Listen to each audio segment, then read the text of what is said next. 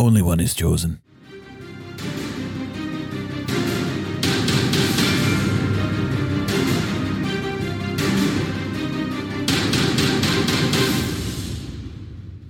Hello and welcome to another episode of D&D Valiant Odyssey. I'm around the table here with the Forgotten Four for their first jaunt back at the table for season three. So how we all feeling, guys? Bloody fantastic. Top of the world, I might say. Top of the world. I like how Morven's sitting here just pretending that he hasn't already been back. Yeah, it's, it's been so long since I sat this table. It's, uh, so we're going to get into it. You're going to reintroduce your characters to the amazing listeners of D&D Valiant Odyssey. Uh, and when you do, you're going to give us your name, your race, your class, and you are going to tell us who would your character invite to their talk show and why. So that might be an in real life person or it might be somebody from our world. I don't really mind. Well, I am Rob. I play the role of Rengar the Moonlit. I am a Ranger 5 and Rogue 4, so level 9 we are at the moment. Um, he's a high elf, hails from Elmira. I would say if Rengar could sit down to a talk show, he would probably, I'm going to do two. So out of game, he'd sit with Genghis Khan for battle tactics and all that sort of stuff. That would be very befitting for him. I like how he got his hairdo from him as Yeah, well. yeah, yeah, yeah. Stole it all, stole it all. yeah. He's molded himself into that role, and he would probably also in game. I'd say he'd want to sit down with his dad. That would be probably again the most fitting. I don't. He hasn't had much time with him as as an adult. So as a kid, yeah, but like wouldn't know, you know, how to rub two sticks together. So there'd be a lot of knowledge he would glean from his dad. Aaron, who was the name of the You call me by my real name. DM Godly Master? Uh, who was the name of the the guy who founded? All right, it was a Dragonborn, I'll tell you that. His name was Gastrom Obek. He was a champion of Capita, servant of the dragons, and he was a Dragonborn mage, a golden one. So now that I've answered your opening question for you, Uh, my name is Brett. I play Morven Orthronus, a level nine evocation high elf wizard. And if I could interview anyone, it'd be Gasham Obek, the founder of Westonia, purely because I would love to pick his brains on magic spells, how he managed to create the academy. Mm, It would- mm. Morven would sit down for hours until he got kicked out or Maybe- silenced or maybe. Gastrom could also give you some lessons on how to say Wasonia. I just um he'll have like a, a finger that will come up every every couple of minutes. I'm like, what's going on? It's like the number of times you've fucked up the name of this guy. you expect to be a part of this academy, you can't even say it. All right. Uh, going over to a good old buddy Jackson. G'day. Uh, I'm Jacko and I play Gorgonbort the Buckler, a half orc barbarian. And if I was the David Letterman, my guess would be David Goggins. I'm going with Does uh, ultra marathons, ultra marathon, back yeah, to like back, 240 mile sort of deal. Because, uh, yeah, he constantly talks about having demons in his head, and Gorgonbort the Buckler has demons in his head. I Uh, like to talk to him. And uh, in a similar fashion, um, he exercises killing those demons by getting shit done and destroying enemies. So Very nice. Very Gorgonbort. And last but not least, we're going to go with Trent. Hello, my name's Trent, and I'm playing Baron Barnabas, a Goliath fighter level nine. If I had a talk show, Baron Barnabas would sit down with Steve Irwin, Oh, the crocodile hunter. I like that. You know why? I think it happened off stream, off um, off podcast, but you were an avid croc fisherman in, our, in our early games of the Forgotten well, Four. we could both discuss the best, mes- best, meth- best methods for catching crocodiles, Mm. uh, wrestling think- them. Who do you think would have the upper hand, yourself or Steve, the Well, master himself? I don't think he's ever caught one with a rod and hook, so I'm going to say myself. Well, in that method, yes, but you know, some might say that a braver man would jump on top of that crocodile and wrestle it to submission. He's always got a crew around him, many people Ah, to well, jump on. That's true. You don't know how many people are helping him with that. Your party were off, I don't know, in a tent somewhere.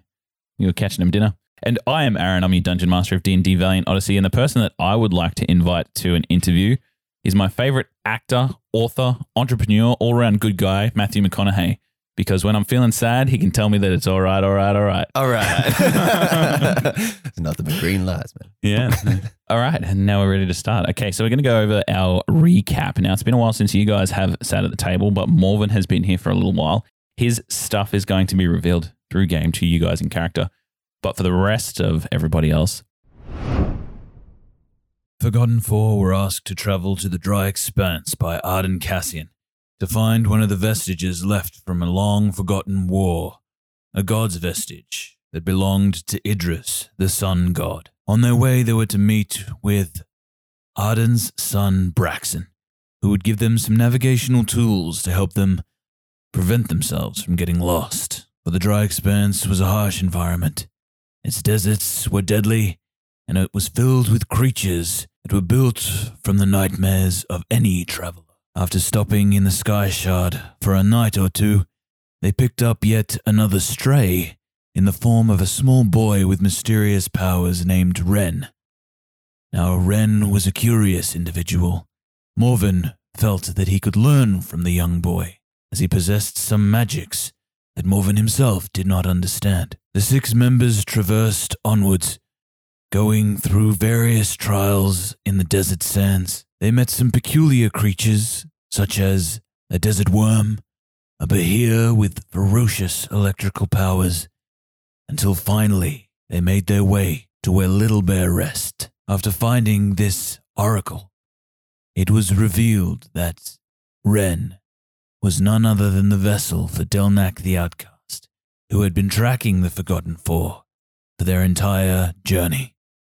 Quick thinking Rengar made the terrible decision to sever Ren's connection to Delnak, and thus ending the boy's life. Having a brief discussion with Braxton about the morality of such an issue, and in order to save his brother Rengar's soul, Braxton decided to give his life to save that of the boys. With Tamira's abilities, she inserted the soul of Braxton into the body of young Ren, giving him new life. The Forgotten Four charged onward and met with Orion, the brother of Auric, who they had previously met in the spirit bound Tome. With this seeming ally, they ran into the lair of Zimarenth, the Hoarding Fury, a dragon of blue scale and lightning ability. They battled fiercely and were victorious, eventually freeing Orion from his prison and finding the vestige Sunflare, which gave itself to Baron Barnabas. We pick up now as the Forgotten Four had made their way back toward Cadmia, with Morven already making his way into the city proper. The three remaining allies, Barnabas, Gorgonbort, and Rengar, sleep by the roadside with the young boy Ren as they take in their new surroundings. You guys can see that the landscape around you is littered with trees. You're on a small, dusty path that leads in a northerly direction to the grand city of Cadmia. Through two valleys, you can see the towering structures and buildings of this grand city that you had once entered. And you can also see the statues speckled throughout this city that seem to tower above a lot of the buildings there.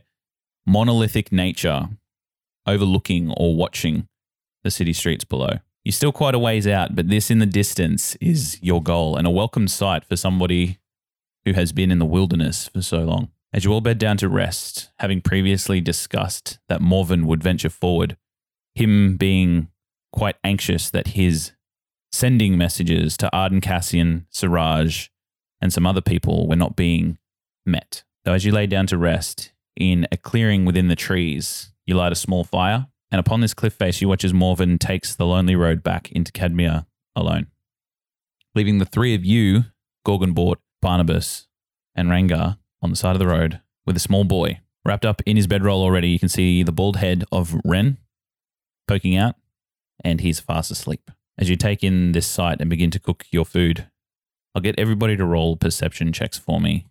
12. Uh, 19. Okay, so as you guys are sitting here, the night beginning to fall, the light from the city beyond to the north is a shining beacon. As you look towards your west, however, Barnabas, you can see a small orange glow that seems to be permeating off the cliff face and down past a lot of the valleys. It's a very, very, very long way away, but it draws your attention. And as you look even closer, and as the darkness begins to surround you, you can see that this orange glow is coming from so many torchlights.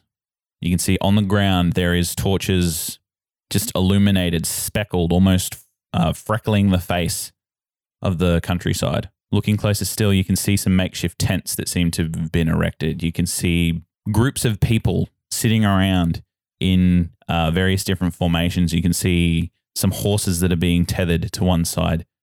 As a soldier yourself, looking at this, you know this to be a very large army. It seems to be sitting off to the west, camped out. They don't appear to be advancing or doing anything aggressive at this point. It Mm. looks like they've stationed themselves there and they're sitting and waiting. I see any uh, races in the reflections, like a, a shadow on the on the hill? Uh, races of creatures and things. yeah. like. What's the what's the Yep. So as as you look at it, most of them appear to be human. There are some other um, smattering, some dwarves. There appears to be a couple of minotaurs scattered through as well. You do notice as the light sort of flickers as the moon comes from behind a cloud that there is a a bunch of red banners that seem to be emanating across them. Um, I'm not sure if you know what the red banners would be, but it's not a symbol or a sigil that you have seen in any of the cities you've been in before. I think it's a foreign army then. Well, I'll let the other guys know. Hey guys, there's an army over there with red banners. Looks to be made up of humans, minotaurs, dwarves. Uh, they don't look like they're going anywhere anytime far soon, but they are right there. Rengar will get to his feet, puts a hand on Ren, and he'll he'll sort of walk towards Barnabas and sort of peer out with him as well, and have a bit of a, a look himself. And can Rengar roll a check to see if he knows about Roll a this history symbol check. or Um, and uh, sorry, how many um, meters or kilometers are we away from Cadmia? you are about half a day, maybe a little bit Half a more. day. You can see Cadmia, like you're in the middle of these two things. So you Yeah. can see Cadmia to the north, uh, protruding through the valley in the trees, and to your uh, west, you can see this army. uh, that was an eighteen for history. Yep. So looking at this banner, you can see that it is red. It has a golden V on the banner. I'd say that you, having been around this area for a very long time and actually having fought in the Territories War, you would know that this is the Heraclesian army. Heraclesians. Hmm. think it's best for us to get back to town. Alert the Cadmean army, If we can see it, they're likely to be able to see it as well. possibly, but at least we can point it out to them and make them aware of their presence. Can you see tracks of them leading up to where they're camped up, or have they, have they been there long enough that kind of you can't see any of that sort of stuff, and like they've just been camped there for ages? I'd say Barnabas, you would know, having rolled pretty high in your perception. There is like washing lines strewn up. There seems to be like fire pits that have been dug. They seem to have at least been there for three three to four days. Yeah, they seem to have dug in. Yeah, they look to be waiting for something, maybe a signal, a, a sign. Again, uh, we don't know the alignment of the Heraclesians. We know they've been at war for many years with the Cadmean troops, Wonder if they've sent if they've sent anyone in, like a scout. uh, s- oh, a scout or someone to go talk to them. uh, you guys know as well that the territories war has been raging for the like forever. Uh, anybody who's grown up in this continent know that it has been marked by a series of skirmishes between the Capitolian Empire and the territories war, and the Capitolian Empire is struggling heavily uh, since the collapse in capital. The city now occupied by Heraclesians. You saw before you got sucked into the spirit bound tome the first instances of that Heraclesian takeover uh, starting to happen as well. Is there anything else you guys would like to do before you bed in? How far away did Barnabas establish that was, or did we do we see that it is away? It is it is pretty far away. Okay, yeah. I'd probably say it would be it's closer to you than Cadmia is right now. Yeah. So I'd probably say it's about yeah, like a mile or something off in the distance that you can see. And and as far as the Heraclesians are, are concerned, what's the alignment there? Do, is there any real rhyme or reason for this? Skirmish. Yeah, I'll get you to roll a history check on that one. Because you did fight in the war. Yep. But some soldiers don't know why they're fighting, they're just told to. nah, won't take much of that. It's a six. Okay, so yeah, you you had your orders, you followed them. The whims of the men behind the banners, you weren't too sure about. You just know that this conflict has gone on for as long as history pertains. There's always been a skirmish or a fight between these two. It's called the Territories War, so you can assume that it's possibly over land, and they're constantly fighting over that land bridge. But the reason or the rhyme behind it, even deeper, nobody or you're not too sure. So the night begins to take you, and rest finds you. As the sun begins to rise in the morning, Barnabas, you check and see that the army is still there, unmoved. You guys pack up your belongings, and Ren looks around to you guys and says, What's for breakfast? Well, I mean, there's some rations in the pack if you feel. I've had nothing but maggoty bread for three stinking days. That's from Lord of the Rings. Listen here, boy, don't complain. We've all had fucking stinky bread for the last three days. We could try and find some boars or deer in the forest if you want. Eat and walk. No On the way, boar on the way, Unless there's a crocodile somewhere I, here. I can I can withhold from breakfast until we get into town. I bet you there's some nice things in there. Well assured, I feel. The biggest city I've ever seen in my life. There's new bread, not just Well. old bread. They might be rationing as well. If there's an army stationed off them. Question Mm. for Ren: How much memory does he have of what happened? You're asking if he remembers you stabbing him? Pretty, pretty much, yeah. he he he has not seemed to bring it up with you. Yeah. Um, and everybody's Touchy awkward around this topic. so I'll say that he he is just as he was prior to. Yep. So no real change in demeanor Yeah. or anything like Yeah. that. Hey Ren, I'll give you a pointer. Don't don't complain about your food. Noted. Um, why though? Just important to get pointers every now and then. It's important to get point. Okay. Yep. Fair enough. Let that Let me stab write into that your down. brain. Let me write that down.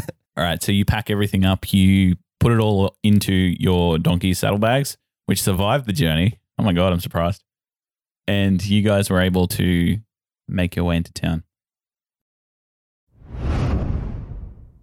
Coming through the southern gate of Cadmia, you guys begin to see the straight shot and the uh, the ward that the Valiant Odyssey is in is in the north ward. So you still have quite a walk through the city in order to get there. As you look through the city, you can see that they appear to be hanging banners across from building to building, and you can see these are motifed in oranges and reds and greens, all colors of like a fall festival or an autumn season change, which is reminiscent of the trees around you, uh, seeming to have changing the seasons at this point. You can see people are starting to begin revelries or plan for revelries, and as you enter, the smell of like warm pie and pastries hits your nostrils, and you can see Ren just like waiting was a good idea.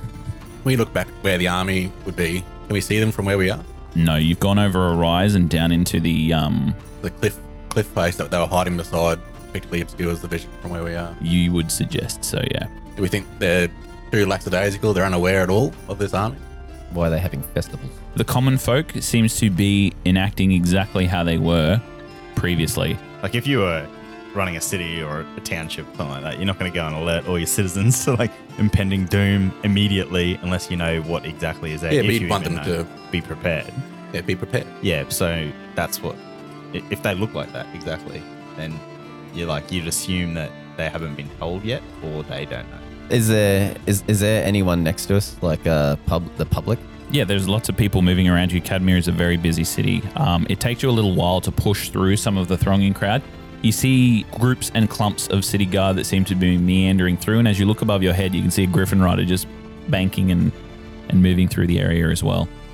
Uh, you do see some magical and or arcanely inclined young folk that seem to be wearing the robes of the Wasonia. And Gorgonbort, you notice one of them looking at you and pointing, um, but you continue to move through the area. Um, I give him a dirty eye as I do that. You hear them say, It is him. It is the ladle makers.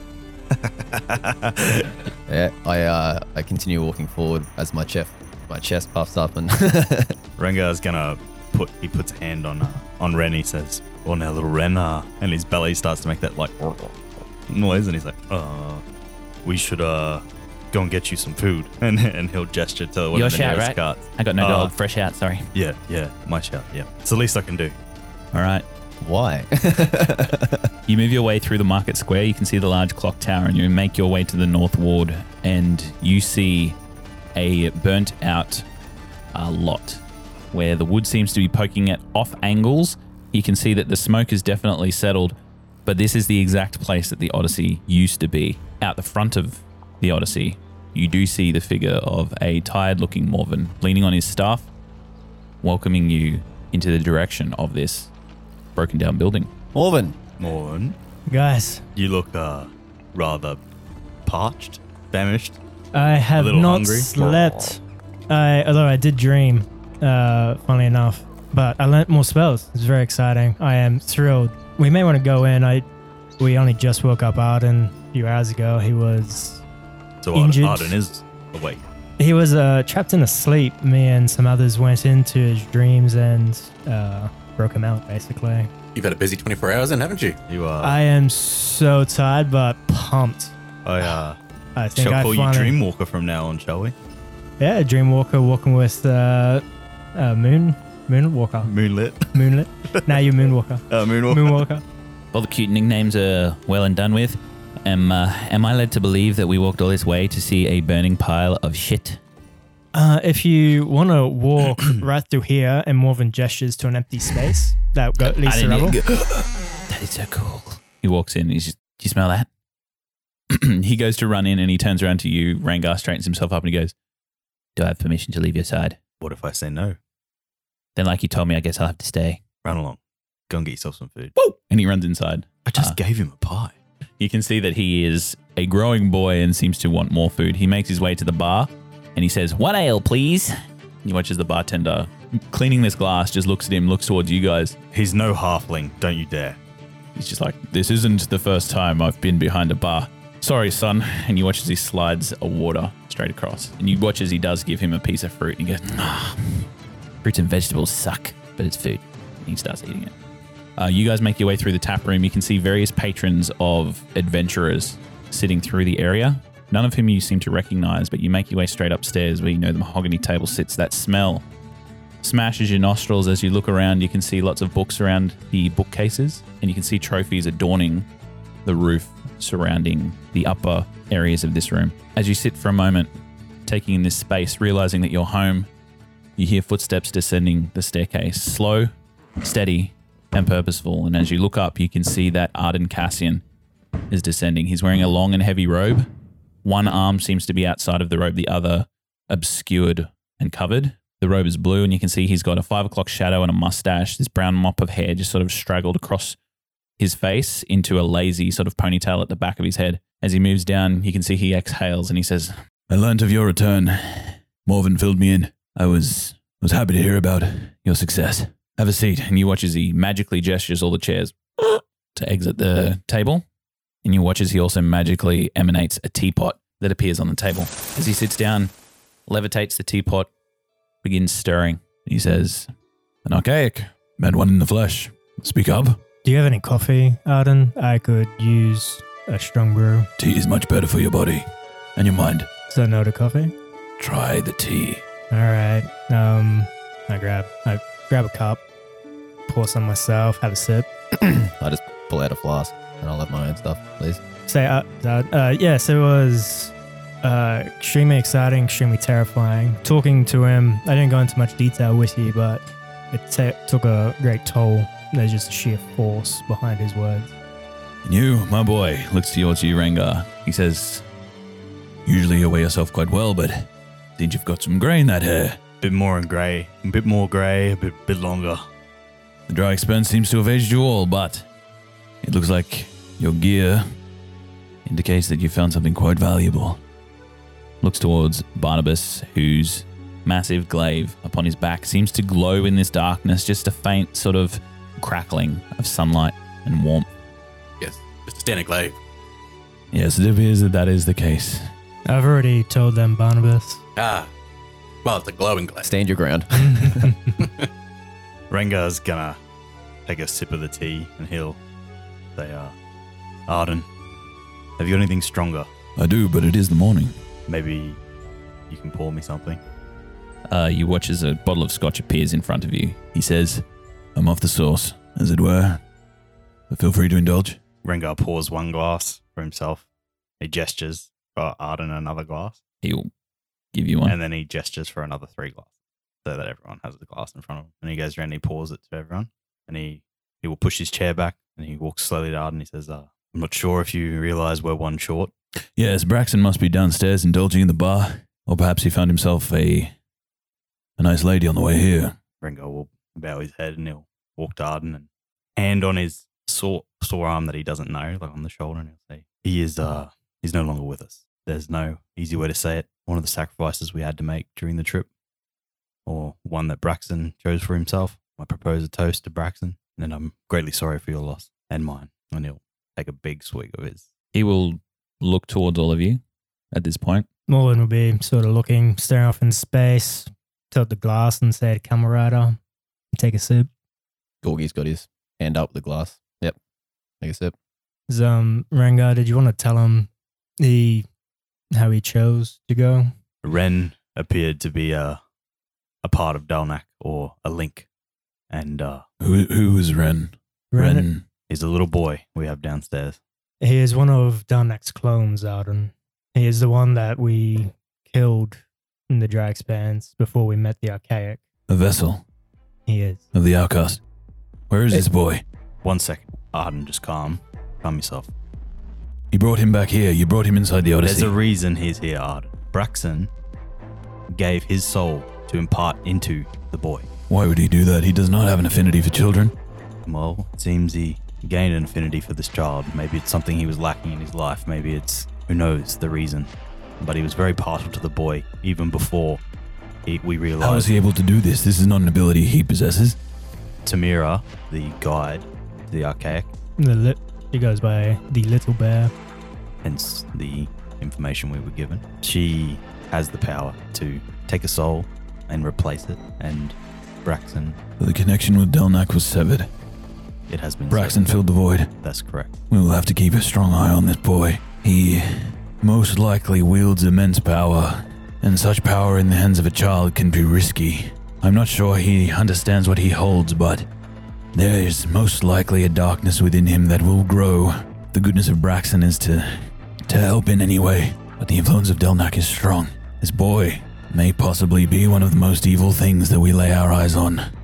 So at that moment, you see Ren begin to walk up the stairs, mouthing on a roll and an apple, and he says, This is the best damn food I've ever eaten in my whole life.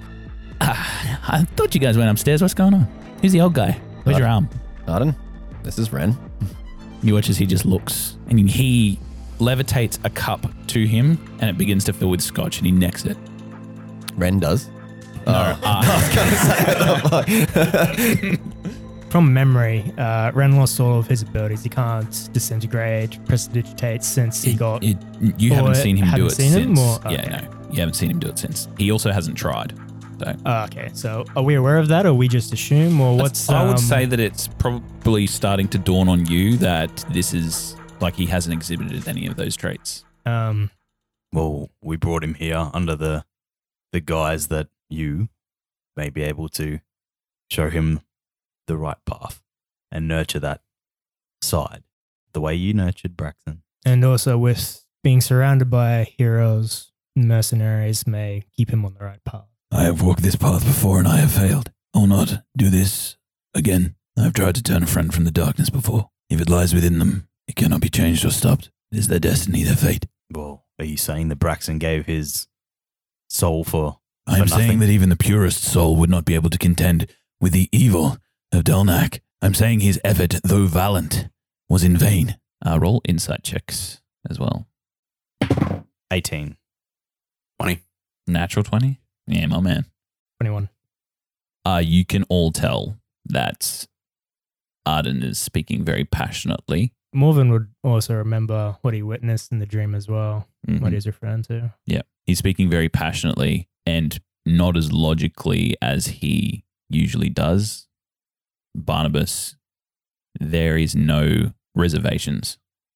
It's pure emotion. So whether he believes what he's saying, whether it's even true, you can't be sure. But you know that it's at least passionate and probably coming from a place of severe hurt. He looks down and he watches um, Ren just sort of takes a slow bite of his roll. He's like, wow, Grandpa's having a bad day. He just got some bad news, Ren. I wouldn't take it to heart. Rengar will lean into Arden.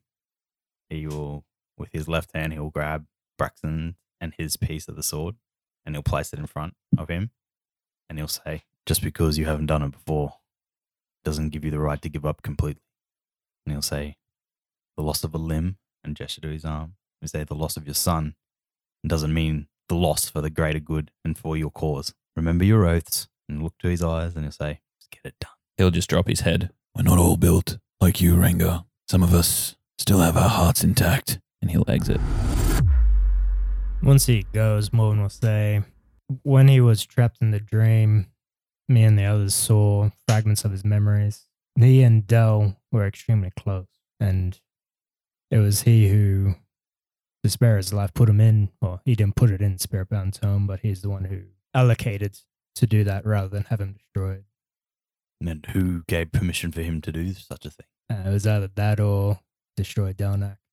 The, he and Delnak were extremely close friends, which is why he felt so betrayed. Also, is why Delnak hates him so much. Yes, but one does not do that by himself. There must have been others that were Oh, he- there to entrap. Yes, it wasn't only Arden who did it, but it was Arden's voice that swayed it, swayed the party to entrap and not kill. You remember that it was Siraj who was trying to convince and Ray Dahlia. Ray Dahlia was the one who actually did the casting. My my mother. That Your, your mother, Ray Dahlia, was the one who actually put Delnak in the tome. So this, and I say this simply to color Arden's emotions. yeah makes a lot of sense. We may need to find another place for Ren. No, whose place is here? Yeah, I'm starting to like it in here. It smells nice and the food's good and everybody downstairs is real friendly. Except for that old dude.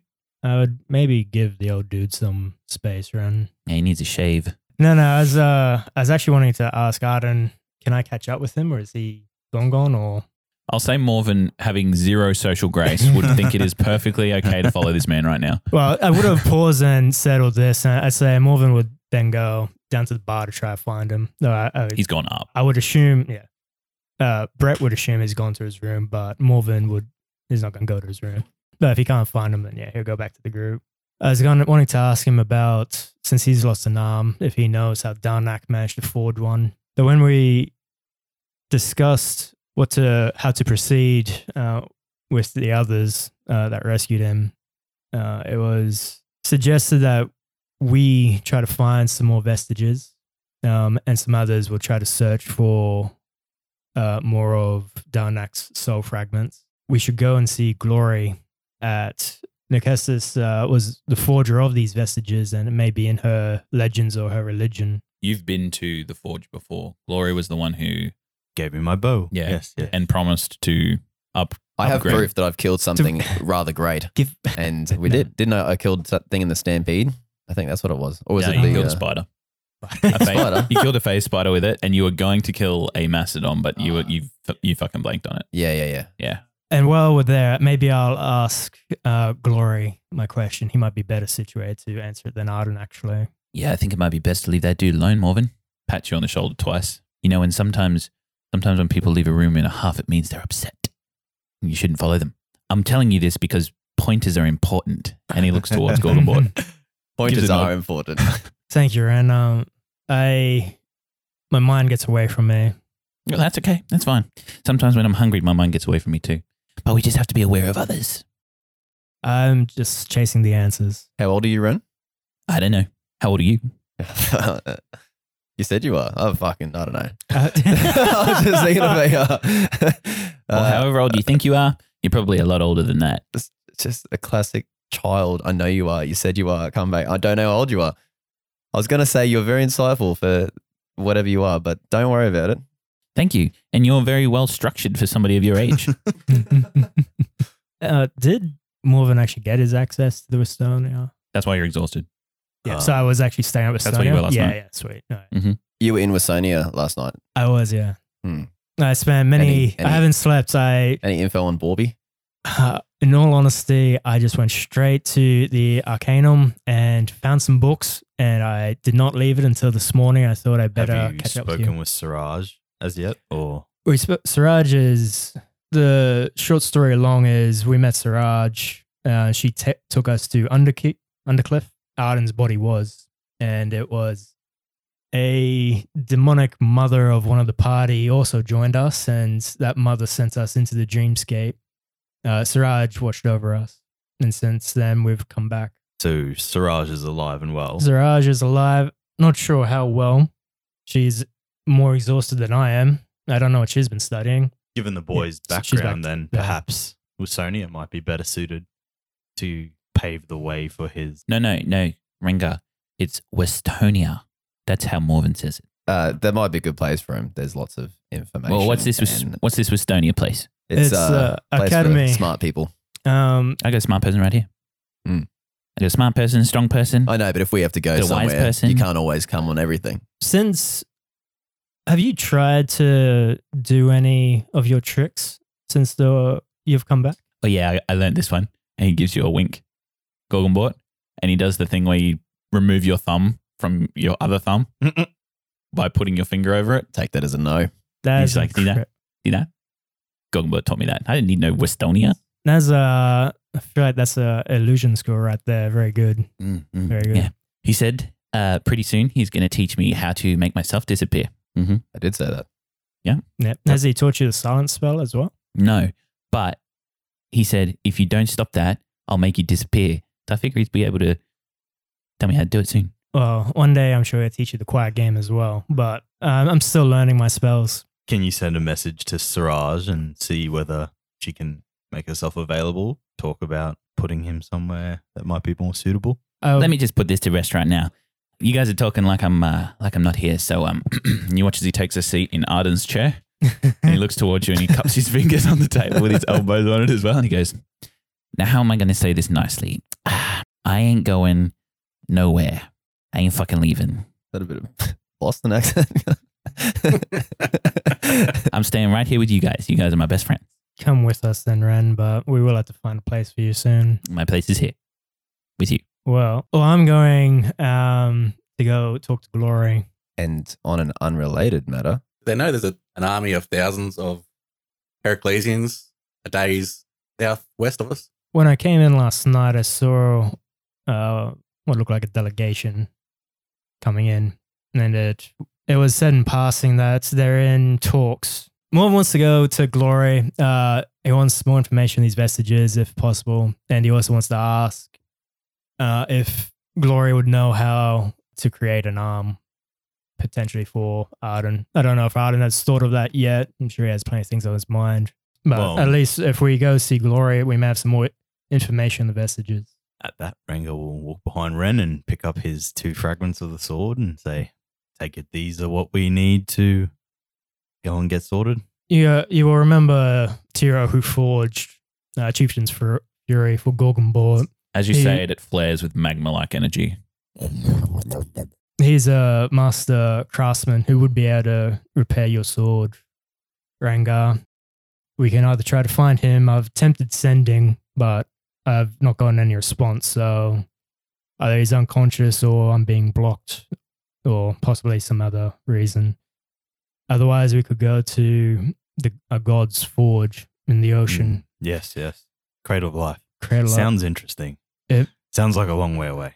Yes, I'm thinking the timing might not suit us. Perhaps Siraj or another arcane user would know a shortcut, but Mm. for I'm now, sure they'd find a way to contact someone else as well. There's surely stronger spells that perhaps you yourself don't quite know yet. That uh, yeah, there's uh, potentially uh, teleportation circles that may be linked to it, but we'd have to know someone who knows of it, and I'm not sure, and we don't even know exactly where it is. We would need more information. P- again, potentially Glory would be able to point us in the right direction. It is Nicestus's forge, so whether he shares that information or even knows it, that's what we're going to find out.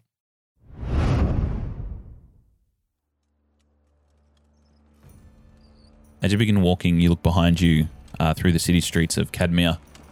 You can see that um, you, you turn around because you hear Ren saying, Hey, which way you're going? Move out of my way. And as you look towards him, you can see that he's got his head in a book and he's like walking through the crowd and just bumping into people as he goes. But he's following you guys. It's almost like he's picked up this book from Arden's office or the, the table area around the meeting room and he's just reading it as he's walking through the, the space. Rengar's going to drop back to him. What have you found there, little one? Oh, this is a book about the city of Cadmia. And you watch as he shows you the title. That's Thanks.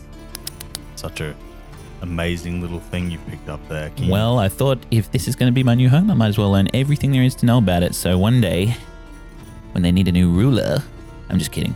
I just want to know what's going on here. Have you found the page on with Sonia yet? Um, yes, I have, and uh, you've been saying it wrong. It's actually Westonia. I do that. um, I apologize, Gorgonbort. it's all right. No need. Spells are my forte. Names and places less so. Are- are we are we trying to um stunt? Uh, with, sorry, with this uh, book that he's got. Um, is it just the history of uh, Cadmia and whatnot? It's it's Um, like the travel brochure guide. Okay, cool. It doesn't have um, in-depth history and knowledge of every single thing that's ever happened. It's literally like a leaflet that says you are here, and then some tidbits about each thing that have that the city might offer. Because of his uh, powers um, uh, in within, uh, are we actively trying to not let him uh, uh, read that sort of not that, but like uh, any, like anything with history in terms of uh, just get information for him to get information to get his powers because eventually he'll have them, but if he has them sooner, I imagine he's just stronger sooner. Well, Morven would be thinking potentially Wisonia is the worst place for him, but Yeah, he had Well, suppressing the boy's powers is just going to make him want to use them more and stronger and be exactly what we don't want him to be, which is told to not do this, not do that, not be himself. So why I- would we be against him going to Wasonia? a ten-year-old running around a college probably isn't great. But a 10 year old that's learning to learn how to use his feelings and control his magic is not a good thing. I feel it's better to focus in on what you can do and how to control it than be left to do wild magic Well- when you please. do they have someone learn, um, powerful enough there to um to, to- Siraj is to probably more than them through that? capable of anyone in this group. Well, potentially him learning right and wrong at the Valiant Odyssey uh, first would be a good stop, and then he can round out his education once he starts showing his magic. But I haven't seen any magic or, uh, yet since we've come back from the desert, so him not even well, I'm not even sure if he still can. And I think hanging with the Valiant Odyssey. Sim- yeah, simply to learn some right from wrong. And by all means, he can round out his education there. But right now, a 10 year old, maybe not. No, until, well, until he finds his magic again. Well, that being said, values are a great thing to learn, and yes, I can't think of a better place than where he is currently, but perhaps a lesson or two from Siraj during the week wouldn't go astray for him to start learning to control what's in there. You have swayed my views.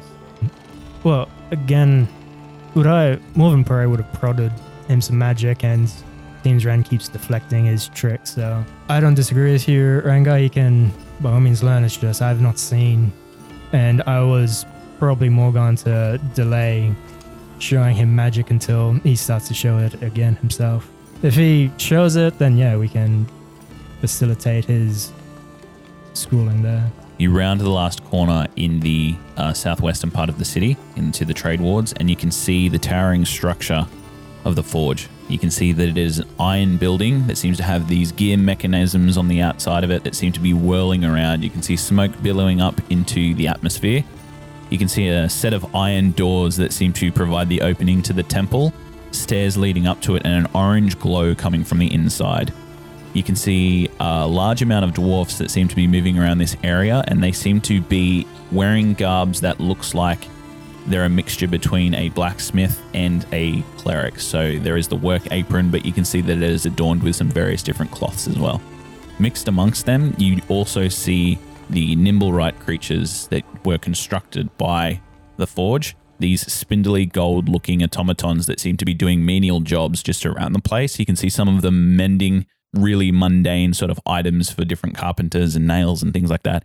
Uh, and all the way over to just somebody quenching different sort of blades and and um, moving moving various different metal ores around in wheelbarrows and things like that. So as you approach in this area, you can see that the the forecourt or the lobby sort of area, uh, just in front of the staircase, seems to be quite busy.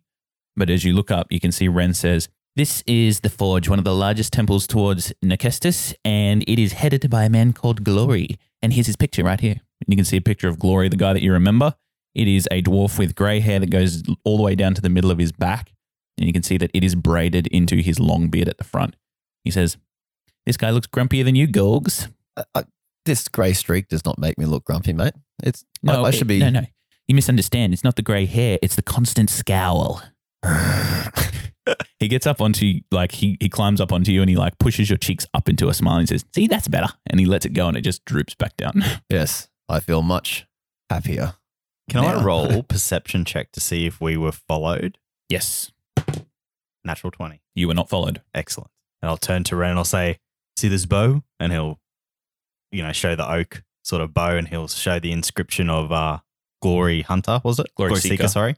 Um, and, and he'll say, We've been here before. Uh, you begin to make your way up the stairs and into the iron doors of the forge. It is darkly lit in this area. The only light seems to be coming from the glow of molten heat that is coming from the central area, backlighting a large uh, bronzish statue of Nikestis, a heavy set uh, dwarven goddess, you could see. Missing fingers, and you can see there's heavy scars across one side of her face, and you can see that she's holding a hammer up high uh, and everybody in this area seems to be moving around in various different prayer like motions. You can also see different benches through this area, and there's a large open space in the middle where people seem to gather and talk and look towards Nikestis and give her give praise. Uh, I'll get you all to roll perception checks because you're obviously looking for glory at this point. 18. 18. Four. 19. 19. 19. 24. So all of you except for Barnabus, who has snatched the guidebook off Ren, is reading it himself. This is Cadmia. No, he's got it upside down. No. um, the three of you are able to see Glory over at a workbench. And as the three of you meet his eyes, he sees the three of you. And a dwarven scowl meets your eyes, but it is quickly illuminated with recognition. And he moves his way over to you. He opens up his arms, his stubby dwarven form moving towards you, very thick arms. Iron burns across the, the forearms that seem to indicate a life in the forge. Constant smudges of, of black like ore across his face as if it's a, a, a banner of pride. Um, his hair seems to be plaited around into a tight bun as he's working at the moment, and it's a safety risk to have your hair out in the forge. But um, as he moves his way towards you, he opens his arms he goes, Oh, you're back. I remember you.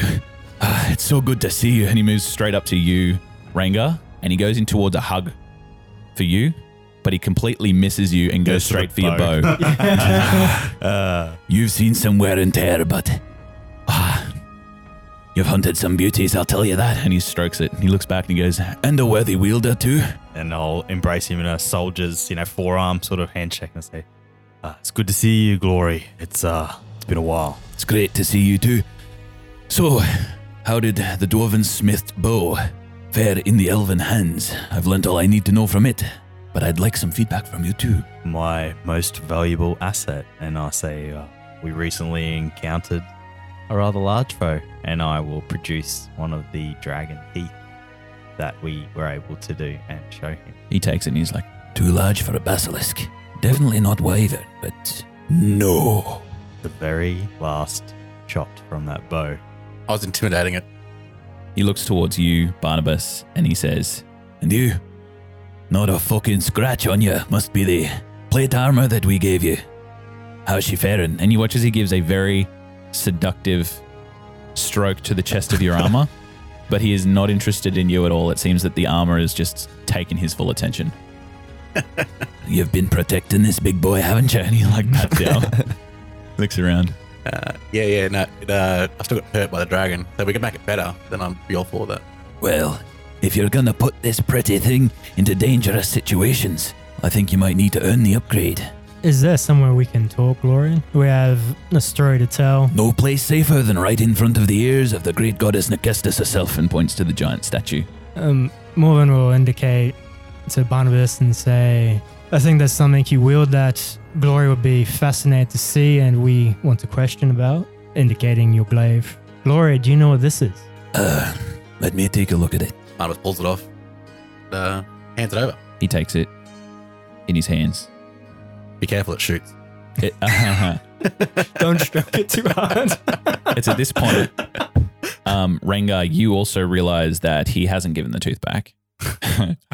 um, but he he's sort of looking it up and down and he strokes the blade with one hand, points to the top and he's like, he starts to bleed and he says, Ah, blade hasn't cut through this rough skin in quite some. This is this is an armor of virtue, It the is. vestige. Yes, and we seek more.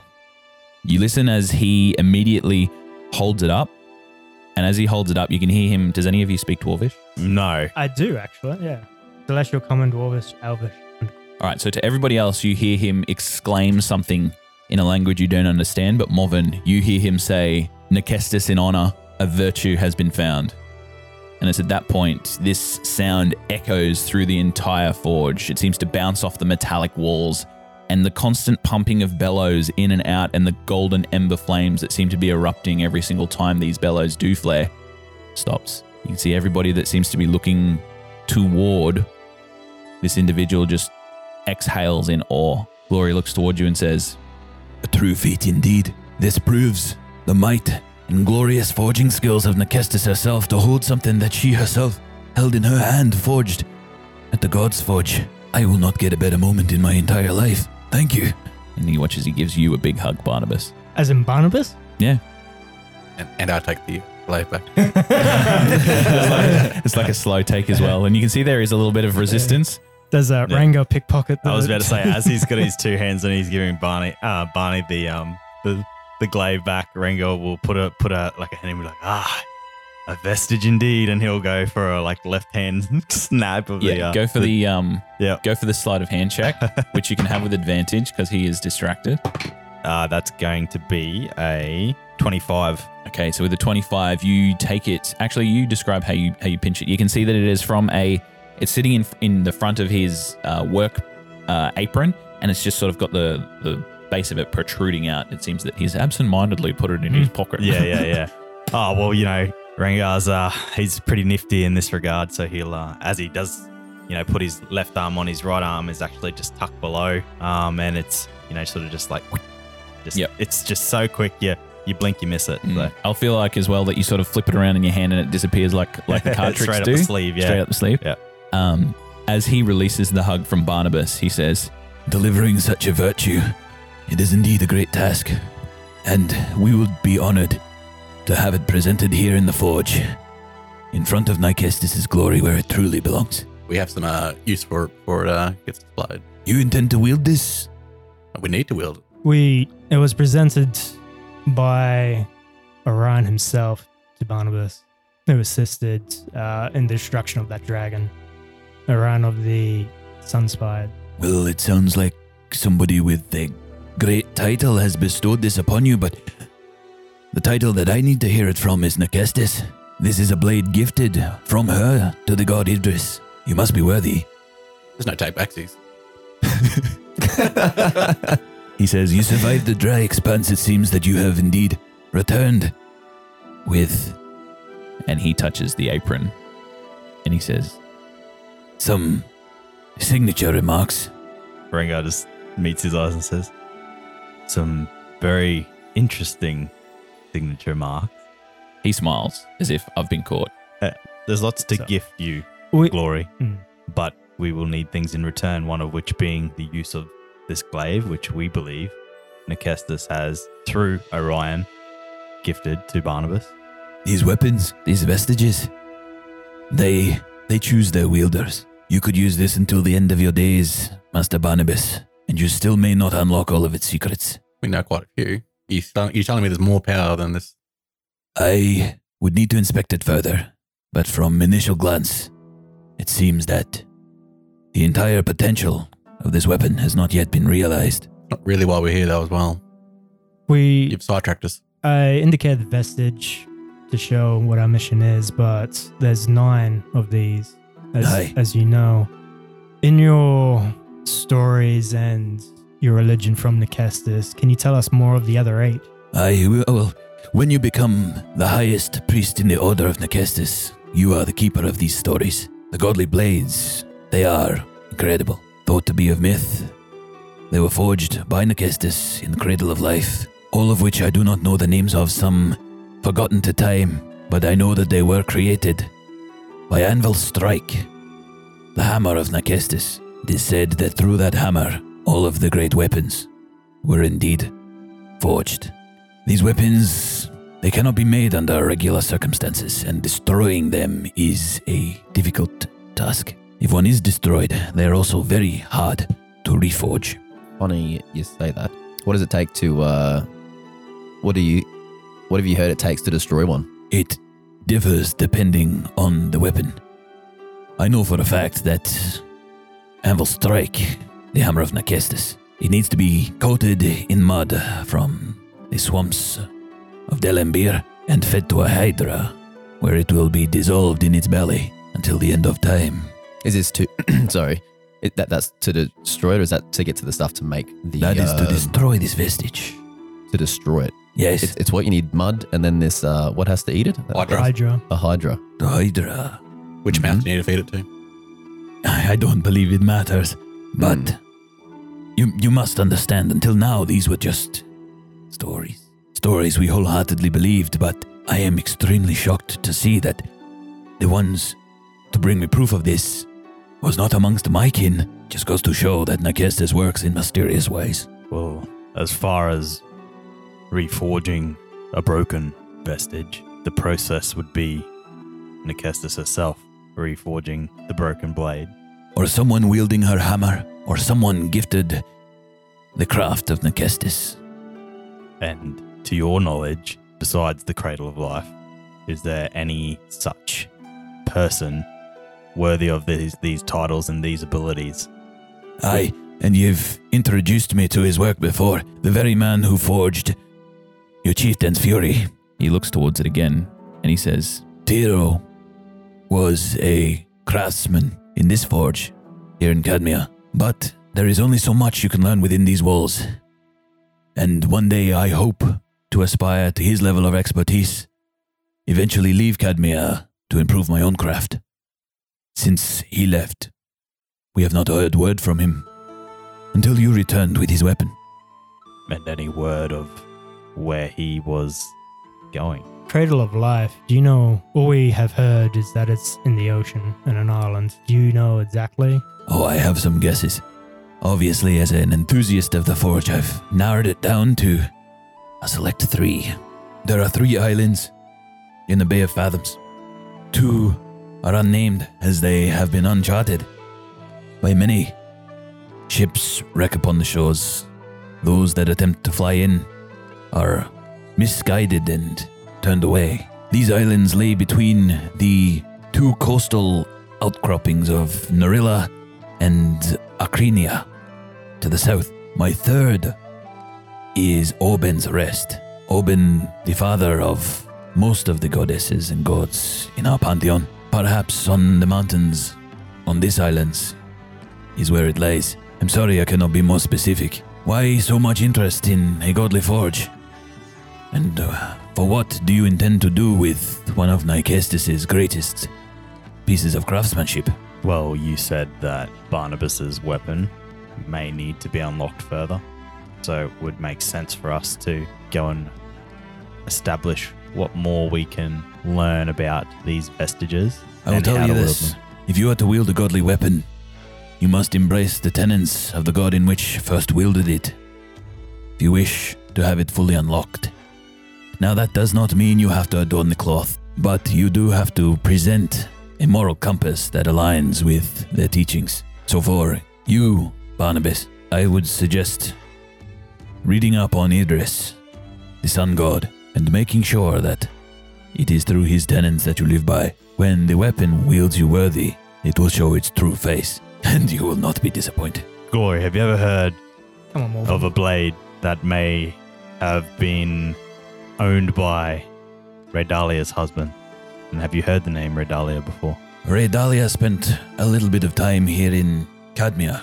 She was a staff mage at Dawasonia for some time. Short lived, that's all I know of her. But no, I do not know to the affairs of, of the elf. She never visited here. Yes. Well, can't see her really needing a place for weaponry. Her loss. Am I right? well, more so because she's not that way inclined. Her loss. Um, out of curiosity, uh, Morven's staff, he wouldn't have any interest because it's magical stuff, not a weapon, or is it? I don't like. Is magic magic? Uh, Mm, attuned weapons are attuned weapons, or is he he's less interested in that than he is the others. so? He, but basically, Morven was said, "Do you know of this lineage or? Like where this, yeah, like where he found? Well, he knows where Morven knows where he found it, but he wouldn't know yeah. who wielded it. that would be more like an enchanter or an invoker okay, yeah, sort of so question. then- yeah. Have you ever forged or heard of someone forging mechanical limbs to replace those lost? it's something that we do quite often. Okay. Have a look around, and you can see that all of the anvil wroughts walking around all have mechanical limbs.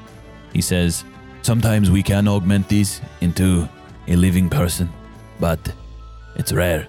Uh, and at that point, you look and see Ren, who is um, actually playing with one of the deactivated ones. You can see him like pulling at the eye socket. And he's like, and he pulls it out. He's like, oh, shit. And goes to try and stick it back in, and it falls down. And he looks around, seeing if anyone notices. Okay. Yeah. we, we haven't spoken to Glory about Delnak yet, have we? Not at all. Okay. Do you know Delnak Lestrova? Doesn't ring a bell. Can I um perception Yeah. that Can we Yeah, roll an insight, insight check, check. that? inside? 21. 19. 14. Okay, so the three of you can see that he, if he does know, he knows very little, and he's not really too plussed about the name. with it, Yeah, yeah, the, right. the name doesn't raise an eyebrow for him. So you can you can see that he's honest. It's almost like he- if he's he may have heard the name, but hearing the name and connecting the person and the act, not too sure. Yeah, okay. Yeah. All right. Well, we're all aware that uh, Delnak lost his arm in the Spirit Bound Tome. It was taken from him from Orit, so it, he would have had to forge or have that arm made from while he was in that tome. Would that draw the length that Delnak potentially can forge? Uh, um, Glory, how difficult is it to make these uh, limbs? Is it something that's only done in here in this forge, or is it a common Making the practice? limb isn't or- a hard thing at all. Most uh, amateur forgers and blacksmiths, craftsmen, even strikers, they're able to make the components necessary, but attaching it to a living form and getting it to obey the commands of the user, that is the that's the tricky part. and that is something that's more Oh, you would need an expert, yes. I feel like it's more of a magic thing for Delnak, isn't it? Or, or you know, if Arden can bloody pour teacups and stuff in the air, if he had that uh, arm, can he not just tell it to do things? If like if he had an arm forged. Uh, uh, uh, last time we were here, uh, Glory, you said I, I had a ladle that I wanted. Uh, the soup spoon. yeah, Yes, I remember. that I wanted weaponized. What if I told you that I also killed a dragon? I recall that an oath was made between you and I, Master Orc, that if you were to kill something with that ladle, then it would officially become a weapon and I would service and upgrade it. Question is, would you believe that I killed a dragon with it? Absolutely not. I thought I heard a little squeaking from your pouch. The ladle, it seems, is talking to me. All right. It says you're full of shit. I I do not disagree, uh, but I did kill something with it. I killed a phase spider. Show me the fucking ladle. Here is the ladle. I show him the ladle, and there is a little, very little dent, scratch or dent in the side of the ladle, in the ladle with with like a the phase spiders have blood. There's like a just a stain of blood, a tiniest stain of blood. He says, An oath is an oath. What would you like done with it? he chucks it back to you. I don't want it as a weapon. I want it to assist another weapon that I have. I have a javelin. I want it to be a spear thrower. Ah, Uh, like a woman. thanks to Barnabus over some drinks we had one time, told me this. Uh, it, I'd I'd like to assist me with my javelin. The throws are fairly uh, 50-50 on whether they want to go where I want them to go. 50 50. uh, yeah, so I would I would like a, a spear thrower. You put the spear if if it was if it was actually a ladle, essentially the spear goes on top of the ladle, and the back of the spear goes into where the uh, the spoon part of the ladle is, the soup part, and you use that to assist you and aid you in uh, throwing the spear, so you don't have to grasp onto the um uh, the javelin. Oaths take precedence, so I'll build this for you first. Hey, Be done within the hour. excellent. Uh, also, what separates you from Master Craftsman? What level? Do, how do you get to that? One must go on a pilgrimage. One I have not uh, pertained to yet. Say we brought the pilgrimage to you and gave you a challenge. Would that upgrade you to a Master Craftsman? Do you I think you think up for the challenge? It takes many, many years, Master Barnabus. I am I'm happy that you think that I would be worthy, but I must be chosen to do so through a vision from Nekestis gifted to you. One Tiro had obviously had before he went wandering. Maybe he went wandering and Nekestis guided him. What if we presented you with a challenge and Nekestis agreed to it? What challenge do you speak?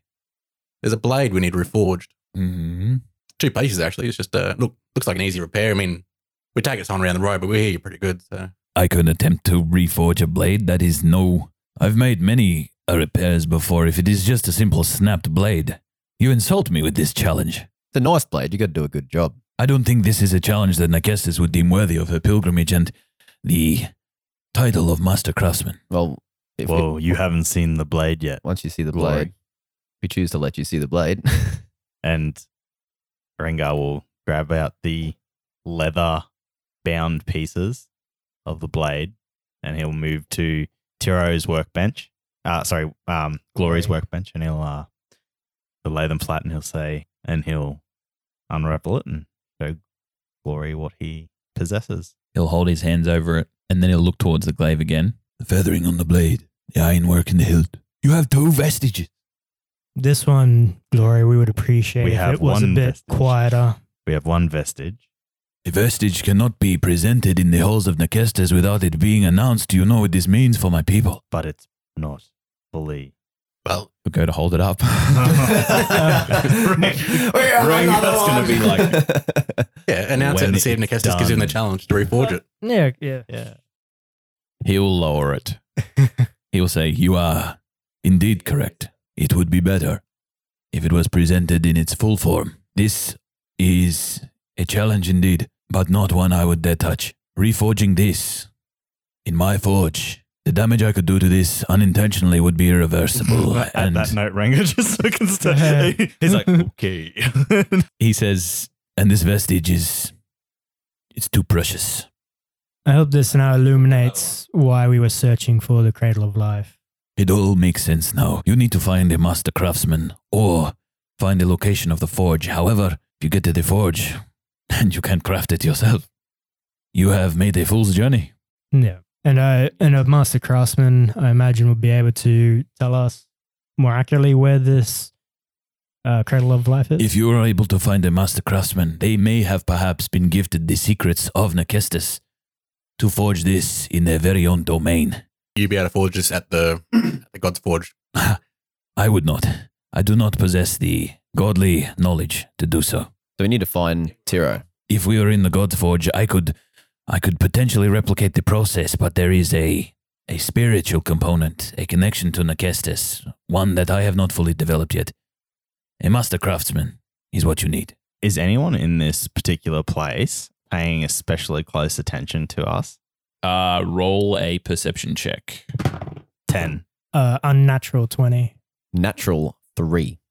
14. Okay, so Barnabus and Morven, you can notice that since Glory has held up the first vestige, people are, are looking, taking parts of the conversation because they're interested, and then when you guys look in their direction, they'll actively attempt to not look like they're paying attention. Are these just um, Dwarven individuals so for they are yeah, it's it's almost rock stars, not spies? Yeah, yeah, so, yeah. yeah. they're, Yeah, that's they're- what I'm they are enamored. They're enamored. Yeah. Okay, yeah. So, but there's no random non-dwarf person floating. No, oh, okay. there, there are non dwarves in here, but they all seem to be part of the clergy. yeah, yeah. the Sorry, that that's me. yeah. yeah. Most of the customers that come to get things forged, it all happens in the forecourt out the front of this Okay, place. Yeah, yeah. And the nimble rights uh, do most of it as well because it's Yeah. just Yeah, simple. so we're like shit. in the back area of it. Yeah. Yeah. yeah, okay, gotcha. yeah, Yeah. Um, because yeah, Gloria, if we could try to keep your knowledge that of our possession of these quiet, the Delnak that we message mentioned before is would be very interested in these, and I don't think he would be one to relinquish. Your too- enemies are of no interest to me.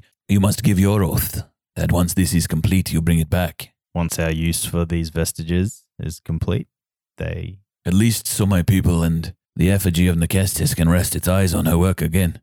I apologize. This one I do not know the name of, but the craftsmanship is unmistakably hers. So you wouldn't know which god this would have been bestowed to. You guys already know that it's Nick. Gorsey. Oh, Yeah, is it? Gorsey. Oh, yeah, we got Yeah. told. Yeah. The he was the god of trickery. Trickery. He doesn't know that. Yeah, yeah, he doesn't even know this one's name, but he knows looking at it. It's this. It's like you know how artists have a particular Yeah, style. they've got Same as that. Smiths. Like Yeah. he can look at this and they- it's immaculately forged. Yeah. So we just need we need to find Tiro. Gloria, are there any other master craftsmen, or is it basically once a generation? Only one is chosen. When one passes, another is gifted the knowledge. If this Tiro you seek, then perhaps you could try and contact him in an arcane method. I've heard that you can send a message through the void. There is also some spells that you might use to seek him visually, if you are familiar with a scry. I have tried the message, and I'm aware of Scribe, but I do not have that capability. We are about to head to Wisonia to um, discuss that. Also, Glory, there's we have association with the Odyssey, and there's another party who is also going to be seeking these vestiges. So you may have these questions directed to you again, but uh, what you know of this glaive and of these sword fragments, can you keep between us, even from them? It will be done. Thank you. If you get news of Tiro, give him my best wishes. We shall. Glory Seeker uh, could use a few minor upgrades if you uh, have the time to pop that in between ladles. You pass me some of those legendary pieces. You might be able to use some of them for the upgrade. The leftover I will take as payment. Uh, and with that, you guys begin to discuss the various upgrades that you would like to see from your weaponry. As Ren moves himself over and says, with hands on hips, "And uh, what, pray tell, do I get?"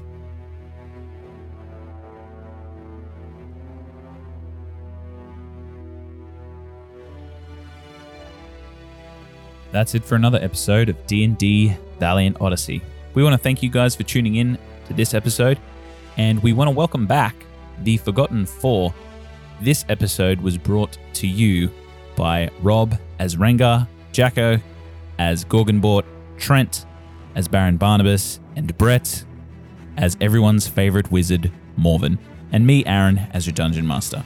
The next episode of D&D Valiant Odyssey will also feature the Forgotten Four as we journey through their trials and tribulations, searching for the rest of the vestiges to defeat Delnak, the Outcast. We hope you enjoy this story. If you do enjoy this story and you are a user of the social medias, we are on Instagram at D&D Valiant Odyssey.